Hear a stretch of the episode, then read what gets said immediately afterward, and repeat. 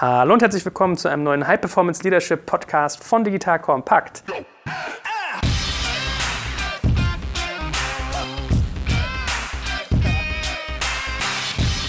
Mein Name ist Joel Kaczmarek und heute ist wieder der gute Stefan Lammers hier, unser Führungsexperte schlechthin, um sich tollen Nutzerfragen zu widmen. Hallo Stefan, grüß dich. Hallo Joel. Ihr Lieben, heute mal ein kleiner Tipp aus der Welt der Telekommunikation. Die Sorge am Ende des Monats kein Datenvolumen mehr zu haben und alle so, aha, kennt wohl jeder. Ja, und bei Gründern ist es ja gefühlt noch mal intensiver wahrgenommen, dieses Problem. Aber unser Partner Vodafone hat eine Lösung, welche diese Sorge der Vergangenheit angehören lässt, und zwar den Red Business XL Plus.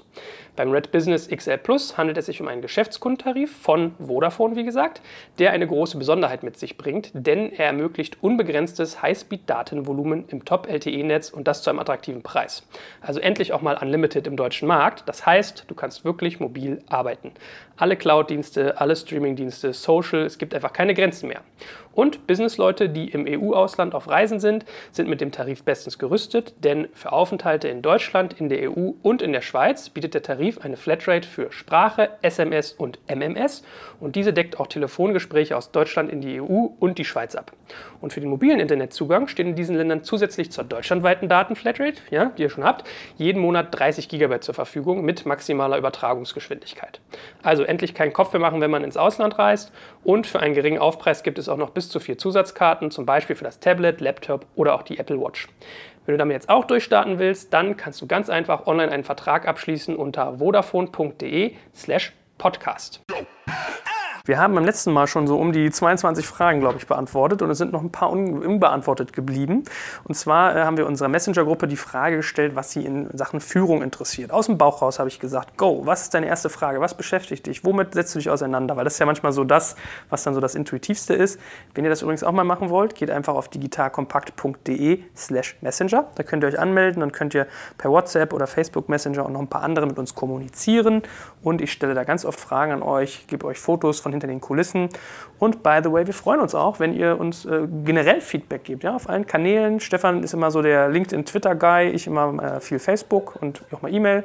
Aber ich glaube, wir sind auf beiden, beide auf beiden Plattformen irgendwie mehr minder aktiv. Ne? Und äh, ich persönlich freue mich auch, falls wir euch dazu gewinnen können, by the way, äh, Patreon-Unterstützer bei uns zu werden. Da kriegt ihr auch nochmal tolle extra Inhalte. Also das kostet einen kleinen Taler, dafür habt ihr irgendwie extra lange Podcasts, ohne Werbung, einen Tag früher, ja, um euch das mal schmackhaft zu machen. So, aber voll in Action hier. Die Fragen trudeln nämlich ein. Hier wird gefragt, auf welchem Kanal erreiche ich mein Team am effektivsten? Welche Tools kann ich sinnvoll nutzen? Kann ich nicht beantworten, muss ich das Team für sehen. Muss ich gucken, was das für Menschen sind. Also das ist ganz, ganz unterschiedlich. Ähm, persönliche Begegnung Mensch zu Mensch ist immer noch das Beste. Okay. Hast du sonst so andere Kanäle, wo du sagst, die funktionieren erfahrungsgemäß super? Ist irgendwie E-Mail schlecht oder ist es gut? Äh, hast du mit Slack Berührungspunkte gehabt? Hast du da irgendwie so. Okay, kann ich noch was zu sagen. Der, ähm, der, alle elektronischen Medien haben den Nachteil, dass uns als Mensch die äh, Sinne fehlen. Das heißt, ähm, ich habe schon viele Missverständnisse in E-Mails gesehen und in elektronischer Kommunikation, weil wir Menschen einfach nicht einschätzen können, was damit gemeint ist. Und äh, wir sollten in Teams auch dazu Vereinbarungen treffen. Beispielsweise das Thema im High-Performance-Umfeld hat aus meiner Sicht Ironie und Sarkasmus beispielsweise keinen Platz, auch nicht als Spaß in irgendeiner Form, ähm, weil sie immer missverständlich sein können. Ich sage mal, das ist ein Münzwurf. 50 Prozent verstehen es und mit 50 Prozent verstehen es nicht. Und die anderen Leute schlimmstenfalls können es missverstehen. Ich kann ja missverständlich gegen mich eingesetzt werden, möglicherweise. Insofern würde ich das vermeiden oder sehr klar markieren. Da würde ich dazu schreiben, das ist ironisch gemeint, weil eben uns in der elektronischen Kommunikation, ich kann jetzt nicht das Gesicht des Gegenübers sehen, wie er es im Moment meint. Ja, und unsere Sinne sind viel, viel stärker und hilfreicher, als wir uns das vorstellen können. Insofern ich bin Freund von Mensch zu Mensch. Mhm. Versucht mehr ins Gespräch zu kommen. Ja, ich staune ja selbst, wenn man so Emojis mittlerweile bei Handynachrichten hat, wie man die missinterpretieren kann. Der eine Absolut. sagt, der wirkt herablassend, der andere sagt freundlich. Ne? Also, ja. Mhm. So, Stefan grüßt uns von der Ostsee und fragt: Moin, wie geht man am besten mit Fehlern von Mitarbeitern um? Klar ansprechen. Und zwar möglichst auf der Sachebene deutlich zu machen. Ähm, ne, also Feedback äh, geben wäre jetzt beispielsweise, ähm, ich habe wahrgenommen, also die eigene Beobachtung zu schildern, dann anschließend ähm, zu sagen, was das in dir auslöst. Bei mir löst das aus. Und dann als drittes, was ich mir von dir wünsche in Zukunft. Mhm. Und äh, achtet auf das Timing, versucht möglichst schnell Feedback zu geben. Okay. Christian fragt, hallo, meine Frage, wie viel Disput muss ein Team aushalten? Wie merke ich als Führungskraft, wann jemand ein Störfaktor ist, nach dem Motto lieber ein Hole als ein Asshole? das äh, wirst du leider dir selber erarbeiten müssen, das zu merken. Und äh, Disput, solange er in dem Sinne ist, die beste äh, Ergebnis, das beste Ergebnis zu erreichen, die beste Idee zu erreichen, ist super. In dem Moment, wo es anfängt, destruktiv zu werden, wo es eigentlich nur um, um Status und Ego geht und Selbstzweck, äh, ist er destruktiv und würde ich ihn sofort unterbinden. Mhm. So, hier mal eine Hypothese. Angenommen, mein Vorgesetzter macht Micromanagement und hat kein Vertrauen, will alles selbst entscheiden. Wie kann ich das als Angestellter beeinflussen? Oh, gute Frage. Feedbackgespräch mit ihm suchen und ihn fragen, äh, wie er unterstützt werden kann und was er braucht. Das ist ja vermutlich ein Gefühl von mangelnder Sicherheit, die der Vorgesetzte in dem Moment hat. Ähm, oder ein mangelndes Zutrauen kann es auch sein in dem Moment. Ich würde es zum Thema machen, mutig sein an dieser Stelle und gucken, was man da möglicherweise langsam, dass man da langsam aber sicher die Grenzen verschieben kann. Mhm. Wann und wo lernt man endlich gutes Leadership kennen? Schwierige Frage, ne? Durch ganz viele Lebenserfahrungen, durch ganz viele Fehler, durch ganz viel Scheitern, äh, vielleicht auch Ausbildung. Was aber auch gut funktioniert, ist tatsächlich sich austauschen mit anderen und Modeling. Also guck dir Leute an, die du als Vorbilder ansiehst und guck, was du von denen, wie die das machen und schau, wie du es für dich gut integrieren kannst. Mhm. So, Caro fragt uns, wie kann ich gute Führung mit Daten belegen und regelmäßig tracken? Ich habe von Peakon gehört, vielleicht kennt er das ja und kann seine Einschätzung geben. Nein, ich kenne Peakon nicht. Ähm, ich bin immer noch ambivalent. Ich habe äh, mich äh, letztens mal mit einem OKR-System äh, etwas auseinandergesetzt. Ich will jetzt nicht sagen, dass ich da überhaupt nicht sagen, dass ich da Experte bin. Ähm, ich kann es für mich noch nicht fassen ganz ehrlich. Äh, ich bin da nach wie vor ambivalent. Ähm, ich, ich, das hat aber auch was mit mir zu tun. Ich weiß nicht, ob ich selber persönlich in so einem System gut arbeiten könnte und gut leben könnte. Ähm, ich habe mal ja bei einer großen deutschen Bank gearbeitet. Ähm, nach meinen Informationen war ich der einzige Mitarbeiter, der nicht gestempelt hat, weil ich meinem Chef immer gesagt habe, damit kündige ich. Wenn ich stempeln muss, ist das Beraubung meiner persönlichen Freiheit. Ich kündige sofort, wenn ich das muss. Und dann musste ich das nicht. Und ähm, insofern habe ich da meine gewissen Schwierigkeiten mit solchen Systemen. Hm. Und insofern bin ich da echt ein schlechter Ratgeber an der Stelle. Ist das mehr so eine, so eine persönliche Präferenz oder hast du schlechte Erfahrungen auch bei der Führung mitgemacht? Nee, also Freiheit ist, mir, ist mein oberster Wert mit Liebe und ähm, das ist mir extrem wichtig. Und ich arbeite sieben Tage die Woche und trotzdem sage ich mir, ich habe äh, den Traumjob, den ich haben will, vor allen Dingen, weil ich mir die Zeit selbst einteilen kann. Mhm. Also es schreibt mir keiner vor, ich wähle es, wann ich arbeiten will. Und das ist Freiheit für mich, auch wenn es wahnsinnig viel ist, was ich tue. Das hier ist auch eine Frage, die, glaube ich, ganz viele Leute beschäftigt. Maximilian fragt, Hi Joel, Umgang mit Generation Y? Fragezeichen. Ja, weiter. Was ist die Frage? Wie gehe ich mit diesen Menschen um? Also ich beobachte das ganz oft, dass du irgendwie Leute im Konzern hast oder im Bankenumfeld, die halt auf diese Generation Y trifft, die irgendwie total hohe Ansprüche haben, noch sehr wenig können, sprunghaft sind, viel wechseln und die können damit irgendwie gar nichts anfangen, habe ich festgestellt. Ja, Trauerspiel Nummer eins, es gibt nicht die Generation Y. Auch die Generation Y ist total gespalten in äh, unterschiedliche Typen. Es gibt in der Generation Y Leute, die extremst auf äh, Autorität, Werte, Einhaltung von Dingen steht und so weiter und so fort. Und es gibt welche, die extrem auf Freiheit stehen, ähm, Selbstverwirklichung und ähnliches. Es ist echt die Frage, mit wem habe ich es da zu tun. Also ich würde schon mal als erstes anfangen, pauschalisiert nicht äh, und stigmatisiert nicht eine Generation Y. Es gibt wahnsinnig viele Unterschiede. Guckt euch den einzelnen Mensch an, guckt euch an, was dieser einzelne Mensch braucht und versucht da an dieser Ecke äh, in den Kontakt mit der Person zu kommen und fragt euch, ob es dann die passende Person für das ist, was ihr anbieten könnt. Mhm. Aber fangt nicht an, ähm, ein komplettes System wegen einzelner Personen in Frage zu stellen. In der Regel ich vermute jetzt, das kommt aus einer Firma, die schon länger äh, existiert, kann ich jetzt nicht sagen, aber ähm, in der Regel ist es so, dass ähm, äh, immer wieder gerne die neuesten Dinge durchs Dorf getragen werden ähm, und dabei dann auf einmal die alten guten Mitarbeiter auch vergessen werden. Und das sollte man nicht tun. Mhm. Ja, auch die haben Bedürfnisse. Und man kann sich nicht nur in so einem Unternehmen auf einmal nur auf die neuen Newcomer ab, äh, äh, abstellen.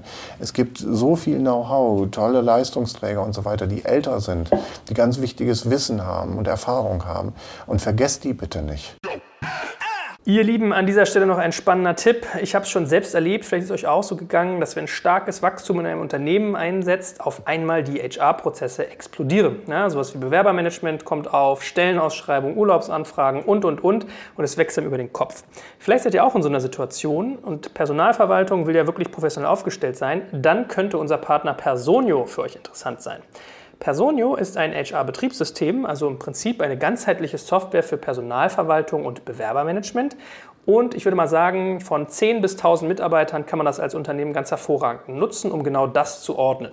Das Ganze funktioniert als cloudbasierte Anwendung, die auch auf mobilen Endgeräten nutzbar ist. Und HR-Managern bietet sich so die Möglichkeit, Mitarbeiter in einem zentralen Tool zu rekrutieren, zu verwalten und zu entwickeln. Ja, also so ein bisschen so die, die Alleskönnerlösung für HR, denn ihr könnt dort individualisierbare Karriereseiten erstellen, auf über 250 Jobbörsen Stellen ausschreiben, eine digitale Personalakte für jeden Mitarbeiter anlegen oder auch die vorbereitende Lohnbuchhaltung durchführen. Und wenn ihr Personio exklusiv 14 Tage kostenlos testen wollt, dann geht doch einfach auf personio.de slash digitalkompakt. Wenn dir das jetzt zu schnell geht, du kannst übrigens unter digitalkompakt.de slash Sponsoren auch immer alle unsere Sponsoren nochmal nachlesen, kriegst dann einen Link zur Webseite und kannst ganz schnell nachvollziehen, was die eigentlich genau tun. Eine blonde Dame, in dem Fall mit sympathischem Foto, fragt, wie unterstütze und fördere ich Haltung? Indem ihr euch über das Thema zum Thema macht, Haltung. Also indem ihr ähm, einmal, indem du als, als Führungskraft, ich gehe jetzt mal davon aus, du bist Führungskraft, ähm, indem du eine Haltung für dich definierst, deine Überzeugungen klar hast ähm, und darüber auch sprichst mit den anderen, ihr voneinander die kennenlernt und äh, euch dann auch nochmal Gedanken darüber macht, was sind denn so Haltungen, die dazu beitragen, dass ihr eure Ergebnisse gut erzielt und was sind vielleicht Dinge auch, die euch äh, davon wegbringen, äh, gemeinschaftlich diese Dinge zu erzielen und sie deutlich macht. Das ist ganz normal, dass in, in jeder Mensch hat äh, Dinge, die ähm, da förderlich sind für bestimmte Dinge und Dinge, die einen zurückhalten. Und ähm, da müsst ihr euch müsst ihr keine Angst haben, die auszutauschen, sondern der Mut, das zu wissen und dann damit konstruktiv umzugehen und dann auch diese Unterschiedlichkeit möglicherweise in so einem Team zu nutzen um nach vorne zu gehen. Das ist, glaube ich, ähm, eine gute Möglichkeit. Aber ihr solltet schon für euer Team so eine Kernhaltung und so eine Kernidee haben, was für euch ein äh, nützliches Vorgehen ist, was für euch nützliche ähm, Haltungen sind, äh, die ihr zukünftig bevorzugt äh, einsetzen wollt. Also Austausch. Mhm.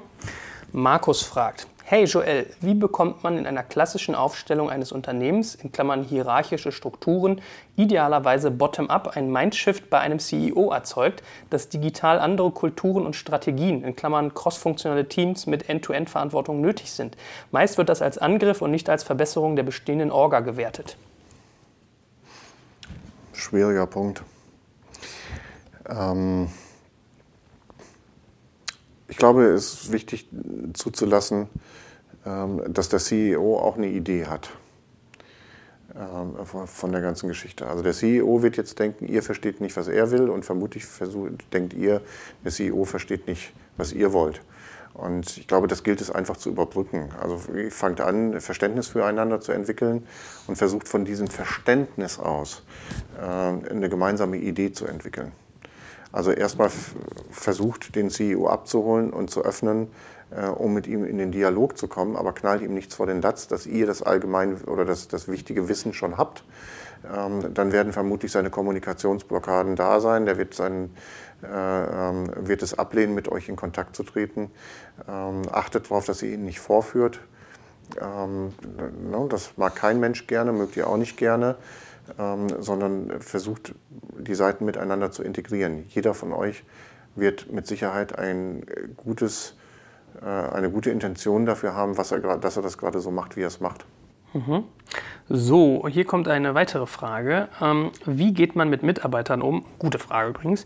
Eine gute Frage. Willst ja, du damit sagen, die anderen waren schlecht oder was? Die waren oh, alle ist ja gut, gut die sind alle gut. Also mal ehrlich jetzt. Nee, ich finde das echt tolle Fragen, die hier gestellt werden. In der Tat, aber die finde ich insofern gut, als dass ich das auch manchmal schon habe. Ich kann ja nicht mit Ambitionen. Das ist also keine gute Frage, sondern eine Frage, die du auch stellen würdest und deswegen magst du sie.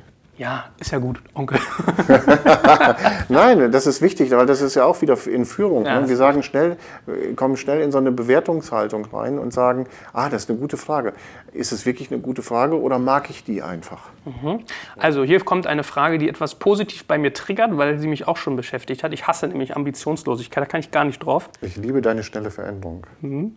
Wie geht man mit Mitarbeitern um, die nur Dienst nach Vorschrift machen, die sich selbst keine Arbeit suchen und nicht über den Tellerrand hinausblicken? Das macht mich ja fast selbst zum Micromanager, wenn er dem nachgeht. Also meine Konzentration auf die Guten, ignoriere die, die Dienst nach Vorschrift machen. Du hattest ja in deinem Vortrag, schließt das da so ein bisschen an, so eine gaußsche Verteilungskurve gehabt, ja. wo du sagst, es gibt so äh, ganz Early Adopter, ähm, es gibt dann irgendwie die, die, die ersten... Innovator, die Innovator, Early Adopter. Early Adopter, genau, und dann die schnelle Masse, die langsame Masse und die Late Adopter. Also eine, eine der Beobachtungen, die wir machen immer wieder, ist, dass die Führungskräfte sich gerne auf die Nichtleister oder auf die schwierigen Probanden oder was auch immer konzentrieren. Und unsere Empfehlung ist, konzentriert euch auf die Guten, unterstützt die und sorgt dafür, dass es möglichst viele Gute gibt, um die anderen unter Druck zu setzen. Es ist nicht nur eine Führungsaufgabe, macht es auch zur Teamaufgabe, in einem Team dafür zu sorgen, dass die Leute sich gegenseitig zur Verantwortung ziehen und sich auch, auch einen gewissen sozialen Druck ausüben, weil das geht ja auf Kosten der anderen, wenn Leute nicht mitleisten. Mhm. Das müssen die anderen ausbaden. Aber das ist nicht in Ordnung. Vermutlich zieht seine Frage noch so ein bisschen darauf mit ab, ob man Leute, die keine Ambitionen haben, die nicht über den Tellerrand blicken, die Dienst nach Vorschrift, ob man die umerziehen kann oder ob man sich von denen trennen sollte. Könnte ich mir auch vorstellen. Das weiß ich nicht. Also, also ne, ich bin immer ganz vorsichtig mit Pauschalantworten, obwohl ich hier ja auch in diesem Podcast immer wieder mal polarisiere.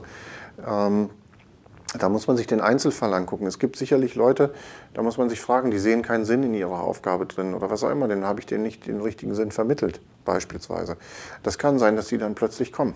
Ich, ne, ich nenne jetzt mal ein Beispiel, was mir gerade einfällt, das Thema ältere Arbeiter, Arbeitnehmer. Da wird oft äh, einfach pauschalisiert, ach, der hat ja nur noch drei Jahre mhm. und dann werden die abgeschrieben. Ja, und dann äh, kann ich da von dem nicht plötzlich eine hohe Leistungserwartung ähm, äh, er, erhoffen. Und wenn wir dann mit den Leuten sprechen, beispielsweise in einem Einzelcoaching oder sowas, und äh, jetzt mal als Beispiel, das funktioniert manchmal, zu sagen, pass auf, ey, du bist echt hier eigentlich die wichtige Person, weil du hast das ganze Wissen, das hatten wir ja schon mal in einem anderen äh, Podcast auch besprochen, du hast das ganze Wissen und ähm, deine Rolle in den nächsten drei Jahren kann es eigentlich sein, hier der super Mentor für die ganzen jungen Leute werden ähm, und all das, was du dir aufgebaut hast hier, dafür zu sorgen, dass das hinterher in dem Unternehmen weiter vorhanden bleibt. Du hast hier eine ganz, ganz wichtige Rolle für die Zukunftsausbildung unserer Mitarbeiter beispielsweise. Da habe ich schon Leute gesehen, die auf einmal total ausgeblüht sind, weil sie gesagt haben, wow, ich habe auf einmal wieder einen Sinn in dem, was ich tue. Ja, also insofern bin ich da immer vorsichtig, einfach gleich immer mit rausschmeißen und so weiter zu, äh, äh zu argumentieren. Ähm, ich würde äh, gucken, was, was gibt es an Sinnvermittlung. Ich würde mit der Person ins Gespräch gehen auch, ähm, um herauszufinden, ob die ähm, äh, klar ist, was von ihr erwartet wird. Was ist also meine Leistungserwartung an diese Person? Ähm, ja, und dann würde ich gegebenenfalls auch hingehen, und wenn, das, wenn all das nicht funktioniert, dann muss man sich Gedanken darüber machen, ob man eine andere Lösung findet. Und manchmal ist es auch, da muss es gar nicht immer die Entlassung sein, es kann ja auch in manchen Unternehmen ähm, eine Verschiebung auf eine andere Position sein, die jemand mehr erfüllt. Und da kann plötzlich jemand, der vorher oder eine andere Führungskraft, wo man besser harmoniert. da habe ich schon oft Situationen erlebt, da ist jemand abgeschrieben worden, der ist nur mit einer anderen Führungskraft zusammengekommen und war plötzlich ein Top-Performer. Ja, also Deswegen ist eine schwierige Antwort so pauschal zu geben. Okay, hier kommt eine etwas längere Beschreibung einer Situation, die, glaube ich, aber könnte ich mir vorstellen, auch andere Hörer beschäftigt. Und zwar wird hier geschrieben, wir sind ein junges Unternehmen, das aus dem Cashflow heraus versucht zu wachsen. Da wir mit vier Mitarbeitern relativ klein sind, fehlt natürlich das gewisse Etwas, um als interessanter Arbeitgeber wahrgenommen zu werden. Die Frage, die ich mir stelle, soll man seine Mitarbeiter versuchen zu motivieren, um die vorhandene Arbeitszeit so effektiv wie möglich zu gestalten, oder macht es Sinn, weitere Arbeitskräfte ins Boot zu holen? Falls motivieren, wie schafft man es, seine Mitarbeiter die gewünschte Wertschätzung zu zeigen, ohne, ohne auf finanzielle Benefits zurückzugreifen. Sie geben irgendwie Feedback, kommunizieren auf Augenhöhe und so weiter und so fort, aber er will Wissen motivieren oder an Bord holen. Und wenn motivieren, dann wie? Also motivieren funktioniert eben nicht finanziell, motivieren funktioniert von Mensch zu Mensch. Wertschätzung zu geben, die Person als Person zu sehen. Ähm, und wenn ihr fair bezahlt, ist es für mich aus meiner Sicht kein Thema, ähm, dass ihr jetzt noch extra Benefits an dieser Stelle geben müsst. So, das ist der eine Punkt. Der zweite Punkt ist der Sozialverein oder Firma.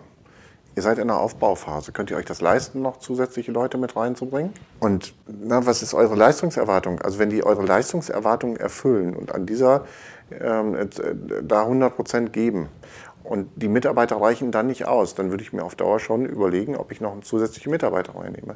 Wenn die die Leistungserwartung noch nicht erfüllen, dann würde ich gucken, dass ich die dahin bringe, dass sie die Leistungserwartung zu 100 Prozent erfüllen. Und dann, wenn das dann nicht mehr reicht, einen Mitarbeiter einzustellen, und manchmal kann es auch sein, dass ihr euch das noch gar nicht in der Aufbauphase leisten könnt, zusätzliche Mitarbeiter einzustellen. Ähm, äh, Dann ist die Frage, da ehrlich und offen mit den Mitarbeitern drüber zu sprechen und zu sagen, pass auf, wir sind gerade in der Phase, wo wir von euch eine Extrameile brauchen in irgendeiner Form und seid ihr dabei? Und dann ist es eine Frage, wie ihr das auch möglicherweise ähm, so rüberbringt, dass die Leute da auch echt Bock drauf haben. Und möglicherweise eben, und das ist dann für mich weiß ich nicht, manche, Leuten, manche Leute brauchen dann finanziellen Anreiz oder sowas.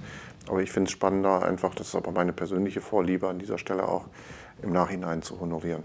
Mhm. Das, was ich gerne mache, ist ähm, äh, tatsächlich, wenn, wenn wir einen Erfolg gehabt haben, die Mitarbeiter auch in irgendeiner Form partizipieren zu lassen. Und daraus entsteht ja auch Vertrauen. Gut, hier wird gefragt, welche Anzeichen in einem Team lassen auf schwaches Leadership schließen? So, kann ich jetzt ja Massen aufführen. Fange ich da an? Ähm, also, reden übereinander statt miteinander. Ständiges Nörgeln und Jammern. Ziele werden permanent verfehlt. Ziele sind zu ambitioniert festgelegt. Es gibt kein Vertrauen im Team. Konflikte werden nicht angesprochen. Keine Selbstverpflichtung. Kein Commitment, echtes. Es werden Dinge angedacht und die werden zum Schluss nicht umgesetzt. Ich empfehle äh, zu googeln das Video von Professor Kruse, die acht Regeln für den totalen Stillstand im Unternehmen. Guckt euch die an, dann wisst ihr alles. so, ähm, ich soll dir schönen Gruß sagen von einem unserer Fragensteller. Also es kommt hier wirklich live rein, ja, und es, die bedanken ja. sich ganz herzlich, die Leute, und finden die Interaktion toll. Also das freut uns natürlich sehr. Äh, wir hatten ja schon das Thema Remote Work, wie das so anzuordnen ist. Äh, hier fragt jemand, wie man das beim Vorgesetzten ansprechen kann. Wie kann ich solche Dinge durchsetzen oder versuchen zu erreichen?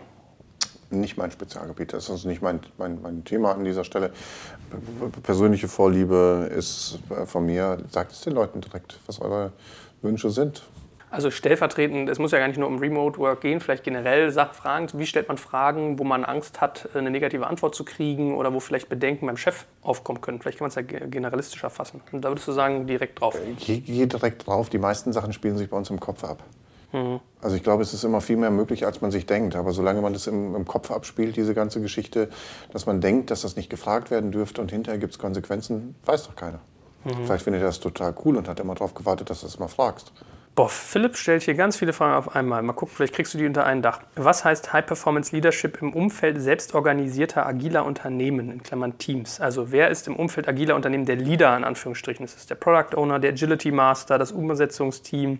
Welche Rolle hat ein Leader auch im agilen Umfeld? Also lass es uns der Reihe nach beantworten. Je nachdem, was in der Rollenbeschreibung festgelegt worden ist. Mhm.